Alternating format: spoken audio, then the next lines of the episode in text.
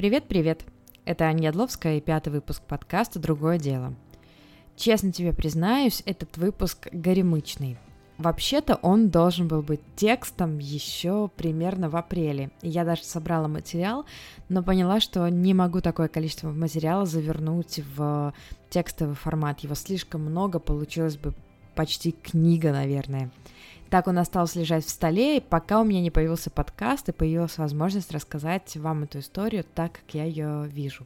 Сегодня мы говорим о том, что такое быть фаундером своего агентства. Что выгоднее, владеть агентством и получать э, какие-то средства как предприниматель, или оставаться в статусе фрилансера, самозанятого или наемного работника. Четыре владельца агентств из двух стран. Ваня Муравьев из Минска, Влад Климовец из Минска, Андрей Бирбах снова из Минска и Таня Иванова из Санкт-Петербурга. Рассказали мне о своем опыте, насколько могли откровенно поделились своими цифрами дохода, и надеюсь, вам это будет интересно. Поехали!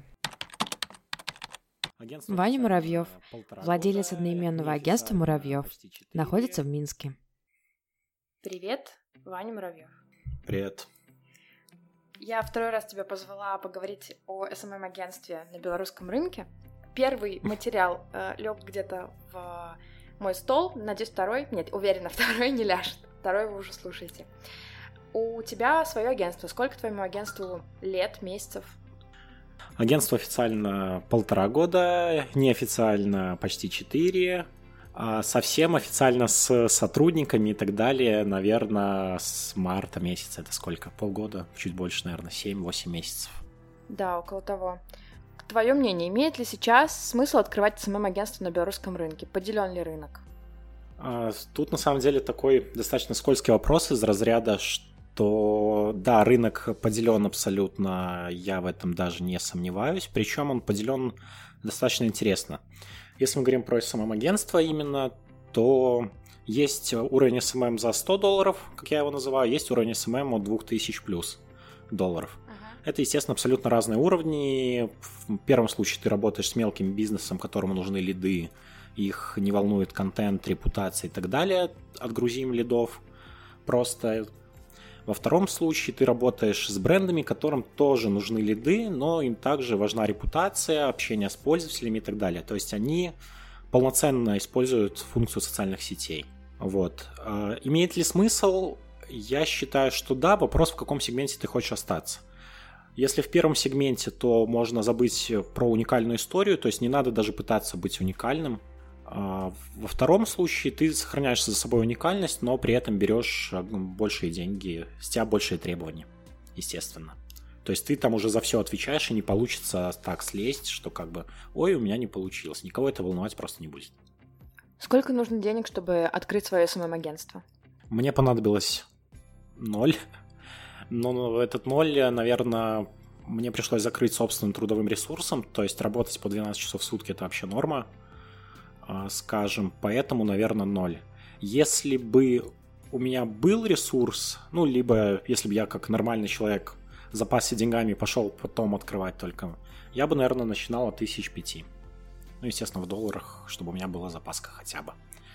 Мой любимый вопрос, я тебе задавала его в прошлый раз. Сколько прошло времени, прежде чем агентство стало приносить ощутимый доход? Ты мне э, примерно полгода назад сказал, что это время еще не настало. Настало ли это время? Я точно так же отвечу, наверное, сейчас. Ровным счетом ничего не изменилось. А, кстати, я вспомнил, ты сказал, что осенью планируешь, что тебе это принесет денег. Да. У меня сейчас э, поползла слеза. Подтверждаю. Вот, потому что нет, агентство до сих пор не приносит тот доход, который я хочу. А, скорее оно покрывает мой фрилансерский старый, и то даже не в, пол, не в полной мере до, до сих пор. То есть фрилансером я зарабатывал больше. Но ты планируешь заработать на этом? Или уже поставил крест? Нет, крест я не поставил, потому что сейчас история только начинает разворачиваться, она становится интереснее, как минимум. То есть я уже знаю, куда я хотя бы иду и что я хочу.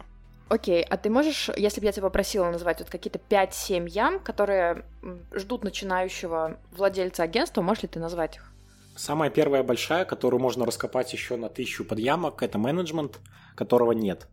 То есть, когда ты фрилансер, ты сам за все несешь ответственность, и ты такой самоуверенный, я все могу, я всем, э, пускай все на меня надеются, если надо, я сяду работать ночью и так далее.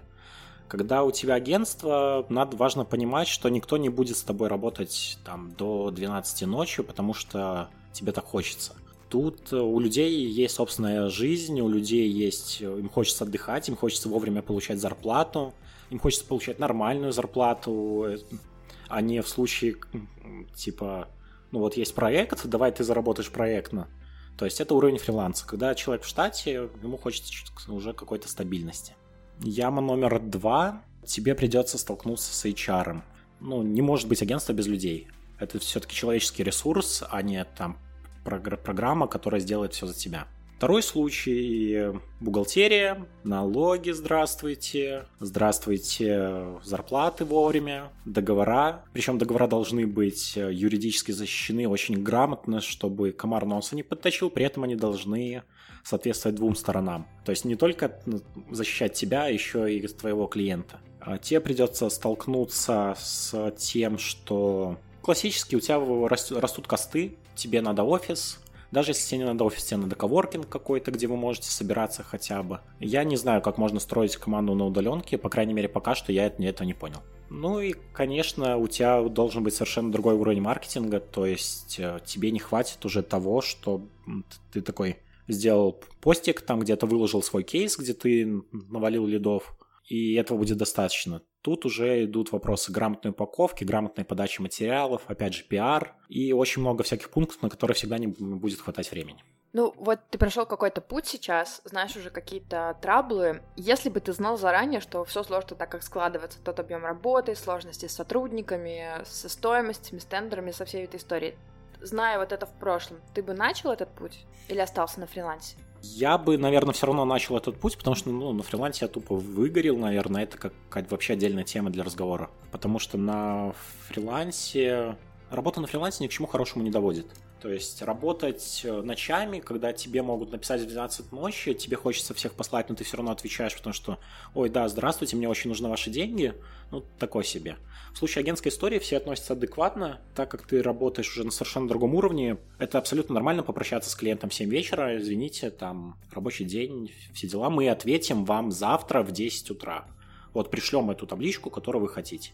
А не будем сейчас ее сидеть, создавать э, в попыхах. Окей, okay, если все равно есть безумцы, которые все послушают это и скажут, да, мне все равно плевать, я готов, может дать какой-то полезный совет, который, может быть, пригодился бы тебе на старте и пригодится точно тем, кто рискует стартовать все равно сейчас. У вас должна быть хорошая подушка безопасности. Я имею в виду денежную даже подушку безопасности, а еще лучше, если она останется на фрилансерской, и вам будет реально хватать на нее времени потому что, к сожалению, приходится все покрывать, все ошибки, а цена ошибок резко выросла, когда появилось агентство. А, все приходится покрывать из своего кармана, то есть это абсолютно нормально, когда там где-то таргетолог промахнулся на сотку долларов, и ты взял, закрыл из своего кармана. Не да, такое тоже бывает. свое агентство, ну его лесом. Спасибо, Ваня. Влад Климовец, соучредитель digital-агентства Рагу Креатив, находится в Минске. Влад, привет. Привет, Аня. Мы с тобой разговаривали уже на тему агентства. Я хочу с тобой снова поговорить о том, имеет ли смысл сейчас открывать SMM или маркетинговое агентство в Беларуси. Мой вопрос, ты его слышал уже, поделен ли рынок в Беларуси? Если да, либо нет, имеет ли еще смысл открывать СММ-агентство? Мое мнение спустя сколько времени прошло, не знаю. Короче, с последнего разговора сильно не поменялось. Да, есть определенные зоны влияния крупных агентств на рынке, но это не мешает э, новым агентствам, например, как мы, заходить и забирать, э, отжимать каких-то клиентов, давать им ну, достаточно неплохой результат, который часто даже получается гораздо круче, чем там у больших крупных агентств, которые уже не могут обеспечить за счет больших потоков ну, супер крутых результатов. Я со стороны рынка поняла. Меня больше скорее интересует э, история с точки зрения фаундера. Интересно ли это финансово? Скажем, ты зарабатываешь сейчас больше или меньше, или примерно столько, когда ты работал. А ты работал, кстати, фрилансером? Да, мы, да, да, да, мы с Яном из фрилансеров пришли в агентство, то есть у нас нету агентского своего опыта, как это часто бывает. Там чуваки работают в агентстве, потом уходят, открывают свое. У нас такого не было, полностью своя история. То есть мы на своих ошибках учились. Ты можешь сейчас сравнить э, свой доход э, как фаундера и как э, фрилансера? Это фин- с финансовой точки зрения имеет смысл? Ну, конечно, имеет. Ну, то есть, да, сейчас я зарабатываю гораздо больше, чем будучи будучи фрилансером. Ну, я не знаю, там стоит ли озвучивать какие-то цифры. Ну, если можешь, конечно, озвучивай. Ну, я могу оборотом, наверное, поделиться. Давай. Могу поделиться оборотом. Оборот 300 тысяч годовой. В какой валюте? USD. Финансово, да, конечно, я, я бы не сказал... Ну, то есть в первый год точно было меньше. Вот. Ну, то есть единственное, mm-hmm. что там в фрилансерские года немножко так шатало, то есть не было там прям стабильного дохода, но, условно говоря, фрилансером я чаще всего неплохо себя чувствовал. А в первый год открытия агентства даже, я думаю, больше Э, вопросы финансовые были, ну то есть uh-huh. не, не просто, не просто было. Появлялись даже какие-то мысли типа там, а не проще, не проще ли вернуться на фриланс, если на фрилансе там меньше, условно говоря, ответственности, но больше денег. Но нет, удалось выстроить достаточно крепкую команду, ну, достаточно эффективные системы, которые, ну, как бы, ну, это бизнес уже, бизнес, то есть не какое-то такое, не, не попытка самозанятости какой-то, а работающий бизнес, приносящий доход. Оглядываясь вот э, сейчас назад и зная весь бэкграунд, какие трудности тебе предстоят, ты бы открывал агентство сейчас? Да, да. Я бы, я бы открывал. Ну, если можно так было, конечно, оглянуться назад. Ну, короче, отвечая на вопрос, конечно, конечно, открывал бы. А можешь сказать, какую вот мотивацию правильнее всего положить в открытие агентства? Я имею в виду, что многие идут, кажется, что будешь меньше работать, больше зарабатывать, или будет какая-то, не знаю, жизнь более крутая, яркая. Вот что должно быть в мотивации такого, чтобы выстрелило? Зачем идти в открытие агентства? Блин, ну я не думаю, что здесь тоже может какой-то быть рецепт универсальный. Тут у каждого своя история. Если говорить про начало пути, то ну, у нас не было даже мысли создания агентства. То есть мы съехались в офис просто потому, что у нас появился общий проект или два. Мы начали их вести, ну, соответственно, понадобилась там команда, и все. То есть оно так как бы само собой агентство появилось. Я, по-моему, где-то об этом уже рассказывал. Спустя месяц только после того, как мы съехались, мы уже как бы окончательно сформировались, э, там, поняли, куда мы двигаемся, в какую сторону. А если говорить э, про, про мотивацию, что, ну, то есть у каждого она может быть своя. Мне сейчас сложно определить вот ключевую, наверное, мотивацию, но на каждом этапе была своя где-то драйвила возможность работы с крупными брендами. То есть, когда ты работаешь с крупным брендом, ты, во-первых, понимаешь, что ты причастен к истории каким-то образом корпорации, с одной стороны, с другой стороны, ты имеешь возможность влиять на жизнь людей в позитивном ключе, да, то есть через коммуникацию, которую ведешь, ты можешь там привносить что-то конструктивное, позитивное в жизнь людей условно говоря, там, самый банальный пример, увидели они какой-нибудь прикольный пост, улыбнулись, там, репостнули, это уже какая-то позитивная эмоция. Серые, серые будни озарились лучиком солнца. Ну, это если утрировать, конечно. Вот, то есть в этом может быть мотивация. Может быть мотивация в управлении персоналом. Не люблю очень это слово, очень оно плохое, вырежи его. Э, в управлении командой. управлении командой тоже может быть своя мотивация, то есть как грамотно выстроить систему, как сделать так, чтобы ребята ходили на работу с удовольствием, чтобы они чтобы им нравилось то, что они делают, чтобы они работали эффективно, не выгорали. Вот э, в последнее время я, наверное, в этом тоже для себя увидел мотивацию. Ну и в принципе, как э, там для любого пред, предпринимателя важно создавать что-то новое. Ты привносишь в этот мир что-то свое, что-то создаешь, генерируешь идеи, проекты, взращиваешь новых специалистов, там, ну и так далее. Ну, то есть что-то что строишь, создаешь новое. для предпринимателя это очень важно. Спасибо. Таня Иванова, основатель холдинга Hello Blogger. В него входит образовательная платформа, агентство по работе с блогерами и стримерами, а также СМИ о благосфере. Находится в Санкт-Петербурге. Таня, здравствуйте. Добрый вечер, день или утро, когда вы смотрите, когда вы слушаете вечер. этот подкаст.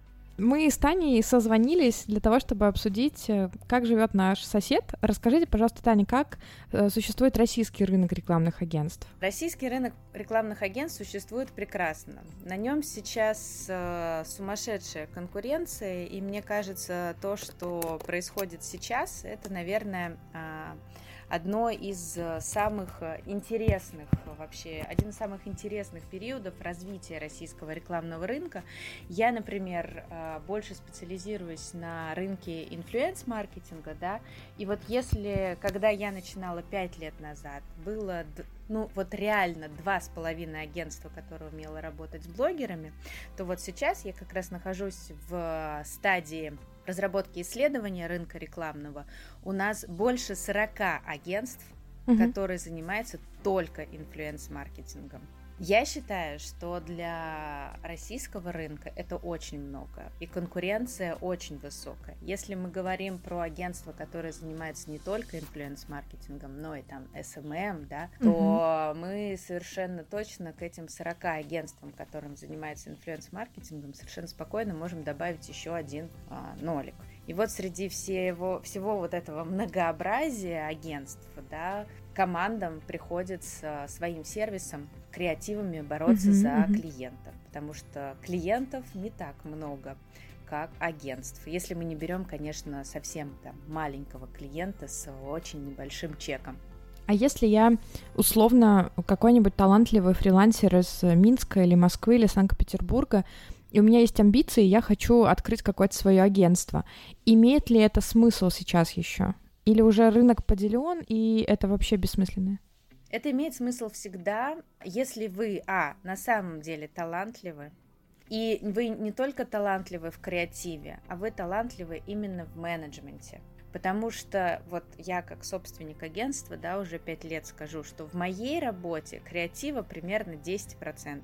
90% это разная а, менеджерская текучка, да, и продажи, потому что я лицо агентства, и основной массив продаж идет а, через меня. Если ваш, ваше креативное нутро, креативное ядро готово к тому, чтобы а, заниматься вот тем, что совсем не зажигает, да, например, налоги, они зажигают только в грусть, вот, то, конечно, безусловно, начинайте. Я знаю несколько ребят, э, чьим э, агентством буквально пару лет, но они делают очень крутые, прям бомбические кейсы на рекламном рынке, потому что у них есть вот этот вот э, драйв, у них э, маленькие команды, которые э, быстро адаптируются к желаниям клиента, у них э, свежий взгляд на рекламу, поэтому если вы точно знаете, что вы не один, у вас есть такая вот крутая креативная команда, и у вас есть а, менеджерский потенциал, или, например, ваш партнер, кофаундер, да, а, обладает этим менеджерским потенциалом, то, безусловно, вперед. Если вы просто талантливый, классный парень, который а, всю жизнь, или девушка всю жизнь работал фрилансером, но зачем-то решил открыть свое агентство, лучше этого не делать. Вот это интересная мысль. У меня из этого следом еще другая мысль, такая про деньги, про меркантильность потому что амбиция классно, но многим идут э, в собственное дело, потому что кажется, что денег больше заработает. Исходя из э, опыта общения с ребятами из Минска, у которых свои агентства или какие-то команды, я пришла к какому-то не очень конкретному выводу, но мне так показалось, что больших денег, в общем-то, в этом нет, во всяком случае, первое время. Можете ли вы подтвердить или опровергнуть? То есть вот деньги в агентстве — это зашел, классно делаешь и имеешь, или это скорее задел на какое-то будущее? Безусловно, это задел на будущее. Да? А, если быть совсем откровенными и честными, я думаю, что моя прибыль как специалиста где-то в другой компании а не в собственном агентстве, была бы существенно больше. Почему? Потому что э, я нацелена на рост своего агентства, поэтому я вкладываюсь в новый офис, в новую технику, в образование для своих сотрудников, на какие-то страт-сессии и так далее и тому подобное. Таких статей расхода для того, чтобы агентство было, скажем так, на хорошем уровне сервиса, сотрудников нужно постоянно обучать, да, проводить какие-то креативные сессии. Поэтому я надеюсь на то, что да, это там через 10 лет э, вернется мне с э, Торицей. Но сейчас это скорее больше вкладывание э, денег, чем э, почивание на лаврах. И я думаю, что большинство моих коллег, которые работают на российском рынке инфлюенс-маркетинга, они со мной согласятся. Да, у тебя есть зарплата, она в рынке, но большую часть э, прибыли ты все равно пускаешь в оборот. Андрей Бирбах, владелец агентства JCS, находится в Минске. Привет, Андрей. Привет. У тебя агентство уже несколько лет. Ты... Уже пять. О, господи.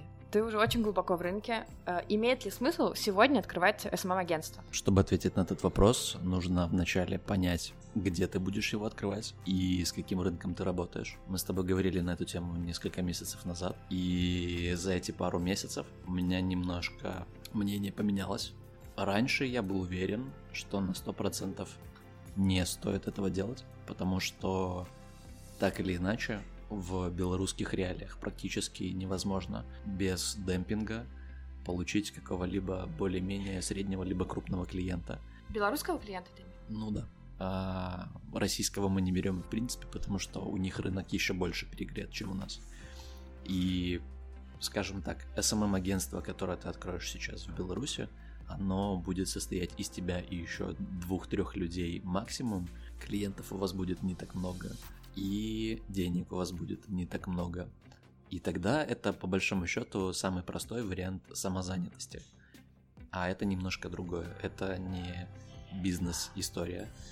Но вот я сейчас, мы как-то довольно плотно начали работать с другими странами, другими рынками, а, наверное, меньше как SMM продукт, а, а больше как а, вообще онлайн-коммуникация. И сейчас я думаю, что если у вас есть команда, которая может что-то делать на хорошем уровне и со знанием английского языка, то, наверное, уже можно что-то пробовать. Пока. То есть, если я правильно поняла, если сейчас затевать агентство, то имеет смысл сразу целиться в какие-то другие рынки, набирать команду другого качества, ставить ставку на сотрудников, на английский язык, на понимание иностранного рынка? Да, в принципе, это такой момент, требующий осмысления. И очень приятно, что мы из айтишки начали это перенимать в маркетинг, что мир, правда, гораздо больше, чем Беларусь, и нет смысла бодаться всем на одном маленьком рынке, если можно с тем же количеством усилий, прикладывая такое же количество там, действий осмысленных, а, получать гораздо больше результат и иметь гораздо больше каких-то кейсов, какой-то экспертизы и развиваться как собственнику агентства, как развиваться в бизнесе, а, работникам агентства развиваться в, как специалисты, работая со всем миром.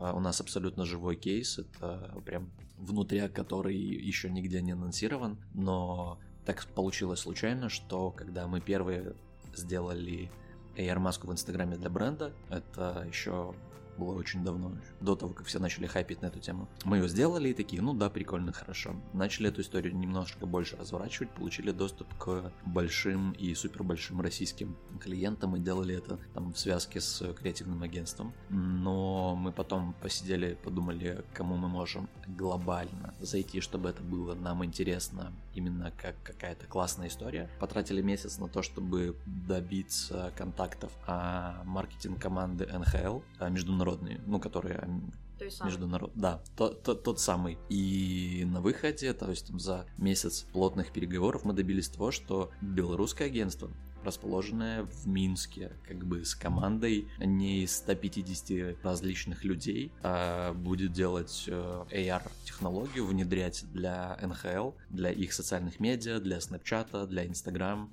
и это для всех команд, их там порядка 32, и это совершенно другой уровень там, работы, это совершенно другой уровень взаимодействия. Если бы мне вначале сказали, что, Андрей, через 5 лет будете что-то делать для НХЛ, я бы такой, почему только через 5? Я хочу через 3. Сначала входит амбиции, потом входит Андрей. Ну, что-то такое было, да. Слушай, ну, мне кажется, это очень круто, потому что, может быть, я, конечно, не весь рынок знаю, но я больше не знаю агентств, которые бы выходили, так плотно выходили на зарубежный рынок. Можешь какие-то, ну, не знаю, типсы, туду-лист? Сегодня я сидящий дома фрилансер, но у меня есть, там, не знаю, какие-то мысли по открытию агентства. Что я должна сделать, чтобы через пять лет забрать у тебя НХЛ? Тут, наверное, стоит в первую очередь понять, а за счет чего ты хочешь через пять лет у других людей отнять их клиентов. НХЛ, я надеюсь, через пять лет уже не будет работать с нами, потому что это очень сложный клиент. Но если по типсам, то первое, да, это нужно понять, за счет чего ты хочешь отстраиваться, потому что отстройка всегда идет на уровне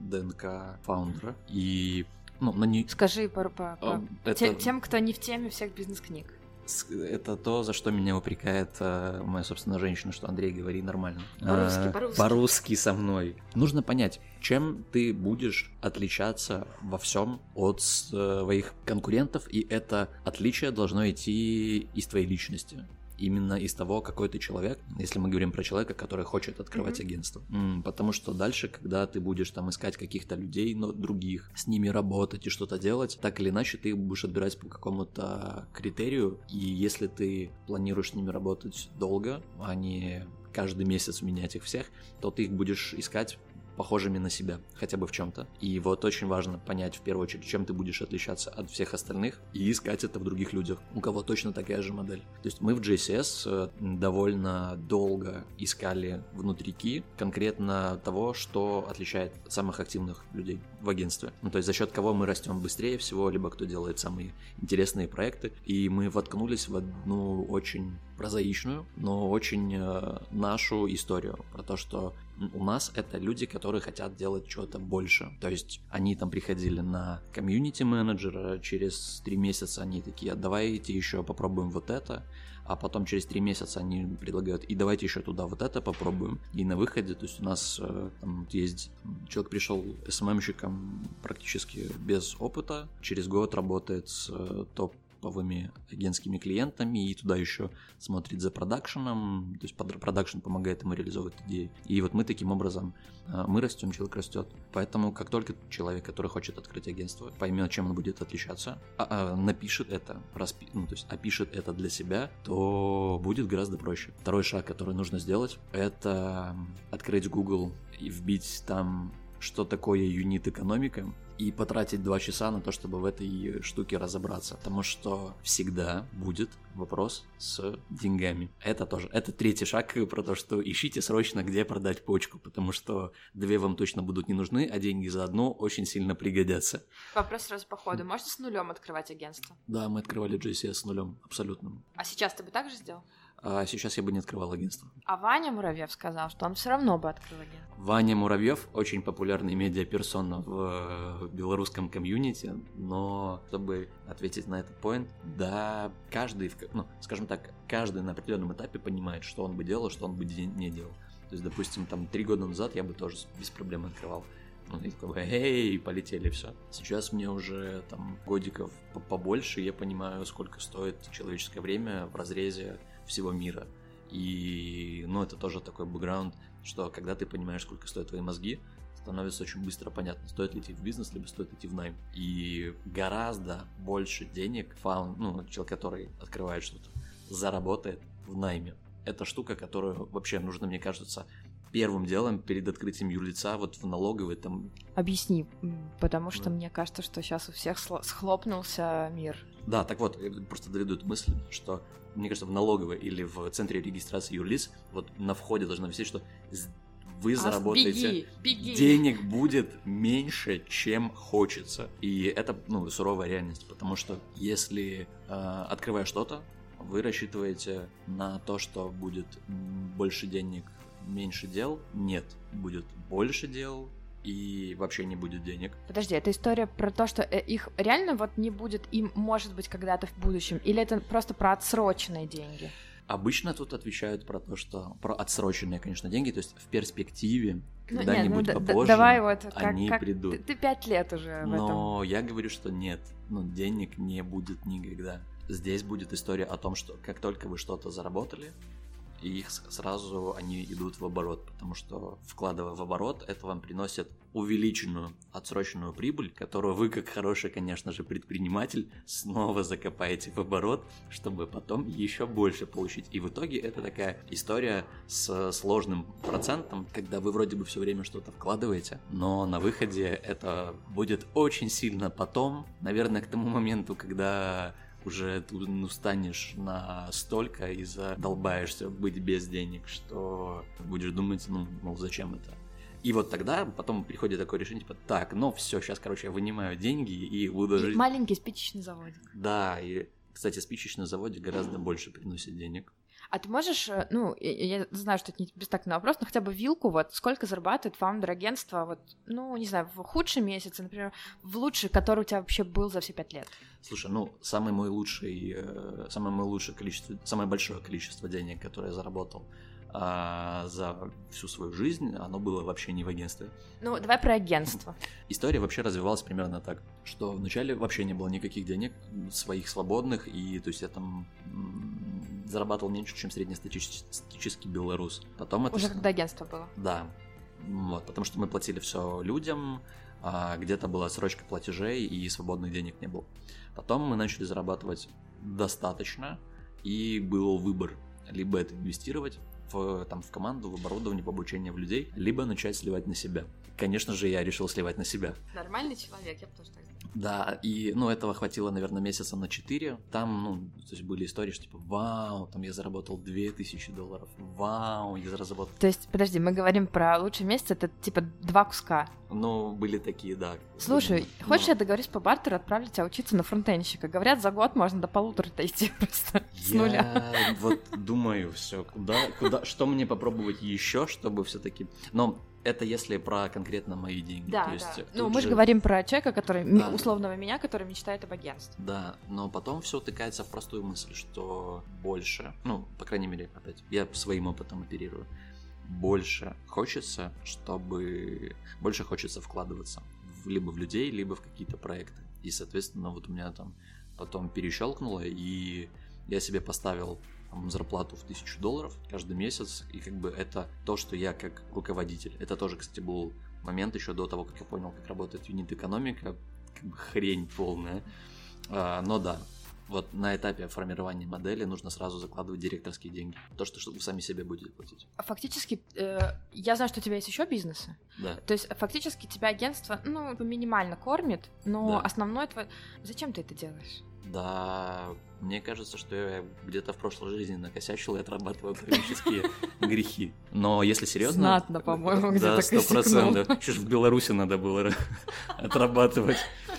Но просто это, ну, оно случилось так в 2013 году, что я попал в digital-маркетинг, и, ну, мне это прикольно. За счет того, что он слишком быстро развивается, у меня есть возможность очень быстро обновлять свои мозги.